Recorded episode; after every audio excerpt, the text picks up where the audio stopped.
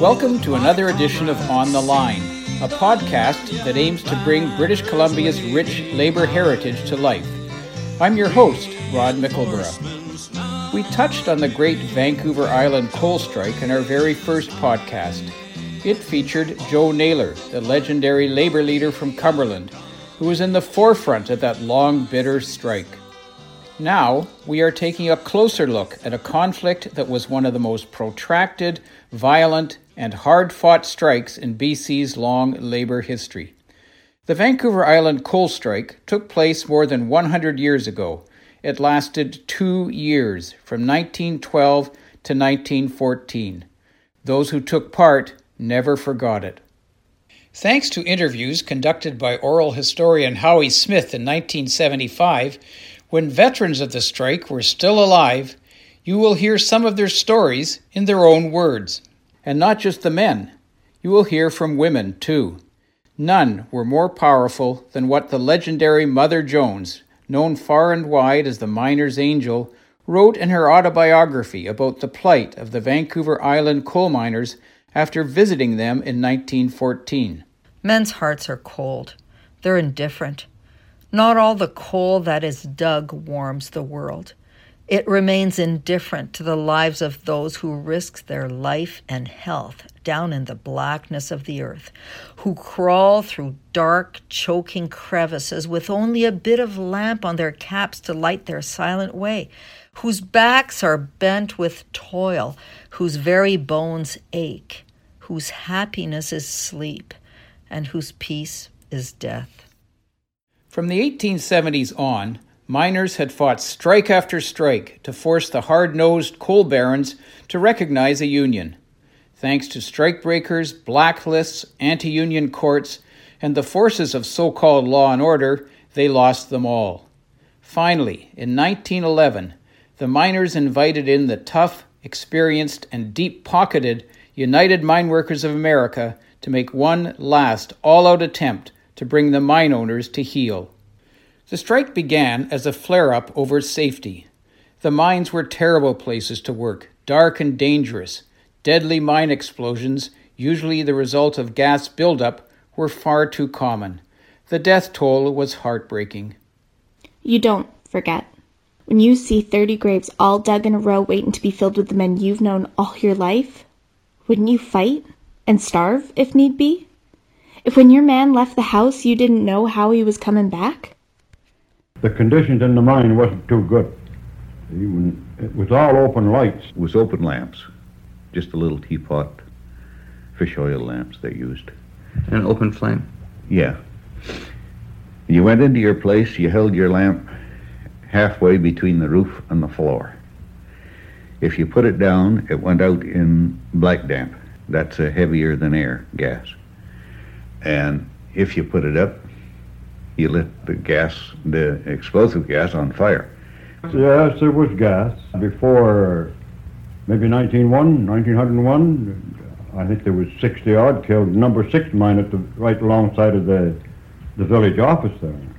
When that explosion took place in number six, it was a month before they got anyone out. There wasn't a soul. It took them a month. They had to flood the mine to get the bodies. Every man was killed in it. In So- number six mine. And it was that kind of condition that, that the men were objecting to. Uh, yeah, it was it was building up again in all four mines. See, and the time of the strike, well, it was still open lamps. By 1912, after hundreds of coal miner deaths, the government had bowed to pressure. Miners appointed by the workers were now allowed to inspect the mines and report possible dangers. Except when Oscar Mottishaw and Isaac Portree reported finding gas in the number 2 mine at Extension near Nanaimo, Mottishaw was fired. He managed to find a new job in Cumberland, but when management learned his history, he was fired again. On September 16, 1912, miners protested the company's action by staying home on what they called a one day holiday. Ellen Bowater, later Ellen Greenwell, was 19 and living in Extension at the time. They could tell men to do a thing, like report that gas, and the minute they reported it, they were fired. Well, that was enough to show me just then that there was something wrong. There must be something wrong when a committee's hired to report something, and when they report it, they fire these men. There must be something wrong with the boss's side, mustn't there? The day after the miners' one day protest, the mine owners locked them out. Within days, 1,600 miners in Extension, Ladysmith, and Cumberland were off the job. The war was on. This was no longer about Oscar Mottishaw. This was a bruising, no holds barred, bare knuckled fight to force the mine owners to recognize the United Mine Workers as the miners' union of choice. The notorious James Dunsmuir had sold his family's mines two years earlier, but the new owners were every bit as ruthless. Right off the bat, they evicted the striking miners from their company owned homes, forcing them into tents or anywhere else they could find a place to sleep. We moved on to what they called Strikers Beach and lived in tents the first winter. We got enough lumber to put a floor in and a three foot wall. The kitchen stove, it was sitting out on an old road next to main highway. We had we built a lean to over it. And that's where we cooked all winter and dug a well. And a lot more. We wasn't the only ones. But the next spring, uh, things didn't look good, so we got a little more lumber and, and built a place for us to live, and we stayed there. And the other ones, too, stayed there. Some single men took to living in boathouses. Batchin in a boathouse in the middle of Comox Lake. Batchin in a boathouse with nothing but hard beefsteak. When the keg of Pilsner beer was a bachelor's only cheer. Oh, it's lovely batchin in a boathouse. There was batchers batched in floating boathouses out here. At the same time, the mine owners threw all their energy into keeping the mines running. That meant strikebreakers. Vulnerable Chinese and Japanese miners were threatened with eviction and deportation if they did not keep working. Strikebreakers were also brought in from beyond Canada's borders. Many didn't realize a strike was on, but they were guarded by government and private security forces. Tensions ran high. Company was bringing strikebreakers from Britain, All the way from Britain. all the way from Britain, and they was bringing blacks from the United States. And did the, the strikers, the striking miners, ever confront these strikebreakers when they came in? Oh, sure. You couldn't stop them. No, they had thugs from the States with pistols stuck on their side here, you know. See, the They company had their own police. They, they hired them. And then there's a provincial police, see? Later on, in nine- 1913, they brought around 500 soldiers from the 72nd Battalion in Victoria. Brought them up. The miners greeted the soldiers sent in by Attorney General William Bowser with derision and song. Oh, did you see the Kilties boys? The laugh would nearly kill you boys the day they came to kill both great and small. With bayonet, shot, and shell to blow you all to hell, did Bowser and his gallant seventy twa. Then hurrah, boys, hurrah, for the Bowser seventy twa. It's the handy candy dandy seventy twa. Twill make the world look small, run on by Colonel Hall and Bowser with his gallant seventy twa. They stood some sure curious shapes, these boys. They must have sprung from apes, these boys, dressed up in kilts to represent the law. My conscience, it was grand, hurrah for old Scotland, and Bowser with his gallant seventy twa. Then hurrah, boys, hurrah, for Bowser's seventy twa. It's the handy candy dandy seventy twa. Twill make the world look small, run on by Colonel Hall, and Bowser with his gallant seventy twa.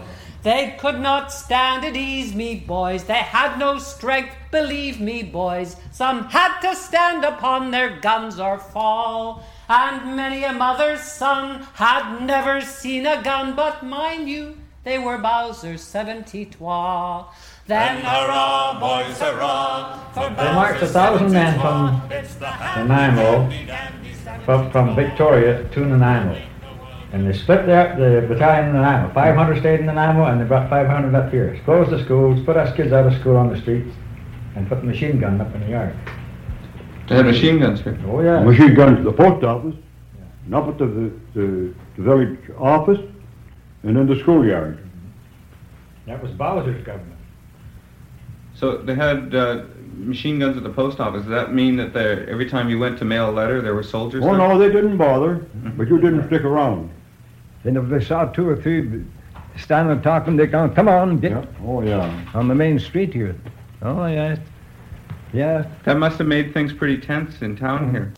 Yeah, but still, old Joe Naylor held the people, held the boys down. There wasn't too much violence And then. there was no violence. Not in here, but No. in Nanaimo. only, only till they had that kind of a riot when that there uh, engineer come down the main street with the, the old graphophone horn hollering, come on, boys, get into it while the water's boiling. Several months after the Union expanded the strike to all mines on the island, the frustration of watching strikebreakers going to work day after day to keep the mines operating became too much. Union tempers exploded on the night of August 13th, 1913. In Ladysmith, Chinatown was ransacked.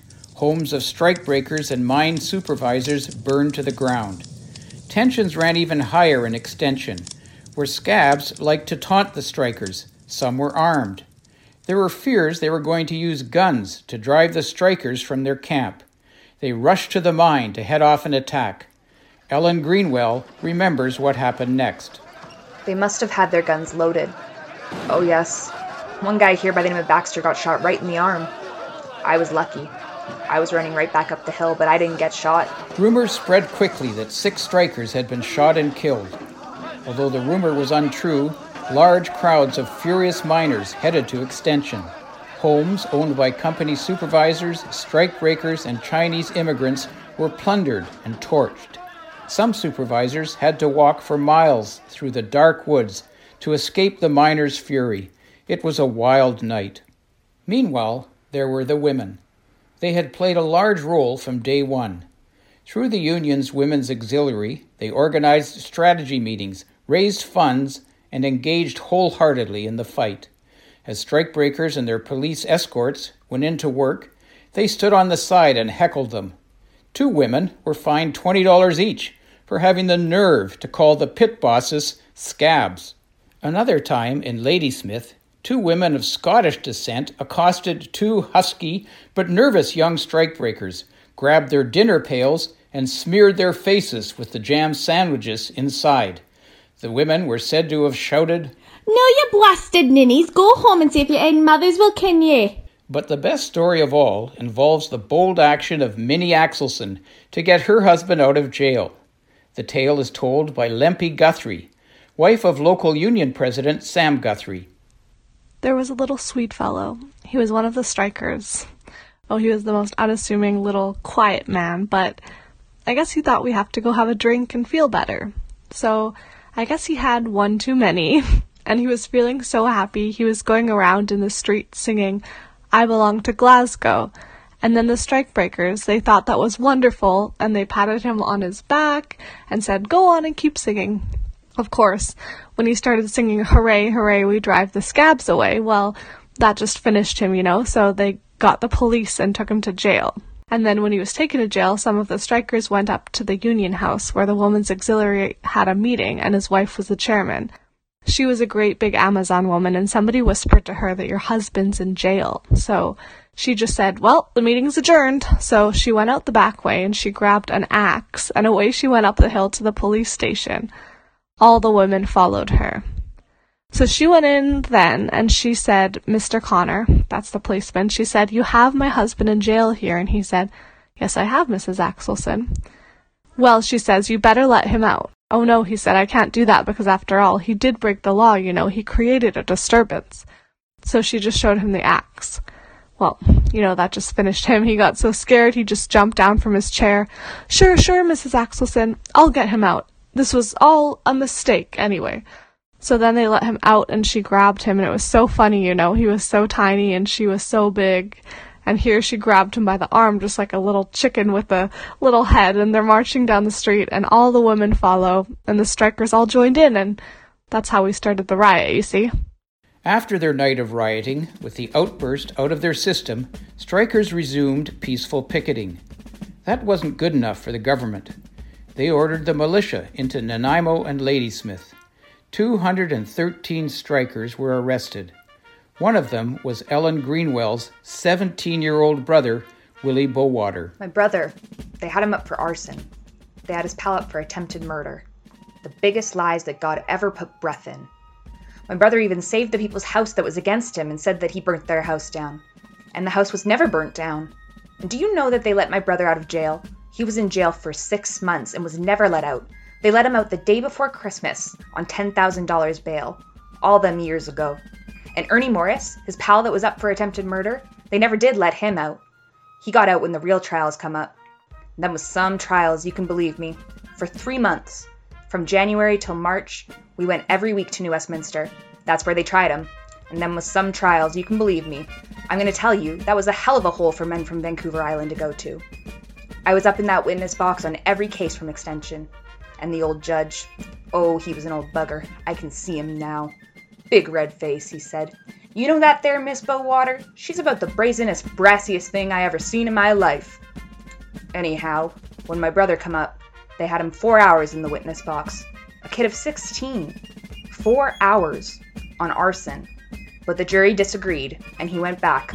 But he got off the next time just like that. At last, they got so sick and fed up with him, they threw the whole thing out. They got sick of those scabs telling lies. Nanaimo jail, Nanaimo jail, full of good Union men. They are good men, they are true. As the strike continued into 1914 with no end in sight, the United Mine Workers turned to another woman to bolster their spirits, none other than the famous Mother Jones. Well into her 70s, she was known far and wide for her unwavering support of working miners. She preached a fierce anti capitalist gospel of resistance and socialism wherever she went which was usually wherever miners were on strike. She agreed to travel north from Colorado to Vancouver Island. The thought of the white haired firebrand in BC frightened Canadian immigration officials. They barred her from boarding the ship in Seattle that would take her to Victoria. Mother Jones, however, had friends in high places. None other than the U.S. Labor Secretary intervened on her behalf, and the next day she arrived triumphant in Victoria. Mother Jones received a rapturous welcome in Nanaimo. She described the event in her autobiography. A regiment of Canadian kilties met the train, squeaking on their bagpipes.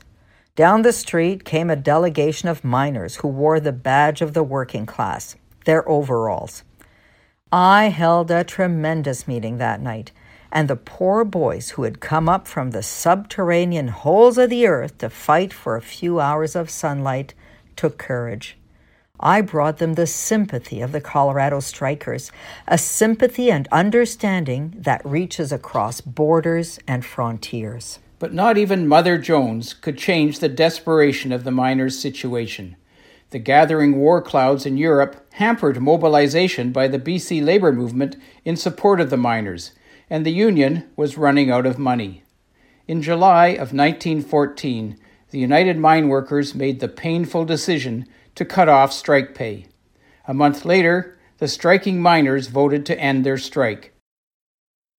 After 23 months of heroic struggle by up to 3,700 coal miners, one of whom tragically died in prison, they voted to end their long, bitter strike. Because of company blacklists, few were hired back. Well, uh, that was all there was to it. The strike was lost. When the strikeway pay was cut off, the uh, men started to go back to work. Did that break the local here then? Oh, sure. Oh, yeah, we got finished the local. So did you did you try and get work uh, right after the strike? Oh, yeah, you go down there and they say, no, I don't need nobody. Well, they was full up their lots, but they had a had a blacklist hanging up on the wall with a paper over it. So they would they weren't going to hire the, the miners who went out and strike. There was some got back, you know, but not a lot didn't get back, see? Was the strike a total loss, do you think? Uh, you never get a raise uh, that will pay back your loss. But uh, in another way, you've got to strike to keep things uh, on a balance. The coal miners of Vancouver Island had to wait another 20 years before they were able to organize the mines and win a union contract at last. It took even longer for the scars of their defiant two year battle to disappear. For years afterwards, families remembered who had been on what side. Well into the 1950s, many on the Union side refused to associate with those who had scabbed. There was never a strike like it, before or since. It was way back in 1912. Our gas committee was put on the shelf. First we walked out, next we were locked out. Then by a fall we were all but union miners faced guns in jail. Hundreds of us were held without bail. By August 1914, our labor they were courting, but they blacklisted me. Are you from Bevan? I said from Bevan. Where those fields of stumps they beckon to me. I'm glad to see you. Tell me how be you? And those friends I'm longing to see. If you're from Union Bay or Courtenay or Cumberland, any place below that Bevan second dam, are you from Bevan? I said from Bevan, cause I'm from Bevan The miner voices you heard were from Ben Horbury, Henry Gibson, and Bob McAllister. Quotes from the women of the strike were read by volunteers. Thanks to Lucy McNeil for providing the voice of Mother Jones, Bailey Garden for the voice of Ellen Greenwell, Anne Marie Zack read the anonymous quotes, and Katie Gartland Close was the voice of Lempi Guthrie. Our thanks to Simon Trevelyan for helping to provide a copy of Bowser's 70 Twa, performed by Rika Ruebsaat and Jon Bartlett. Jon also sang Nanaimo Jail. Are You From Bevan was performed by Phil Thomas, accompanied by Barry Hall, vocal and guitar, and Michael Thomas, mandolin. In December 2020, the BC Labour Heritage Centre unveiled a bronze plaque to commemorate the Vancouver Island coal strike.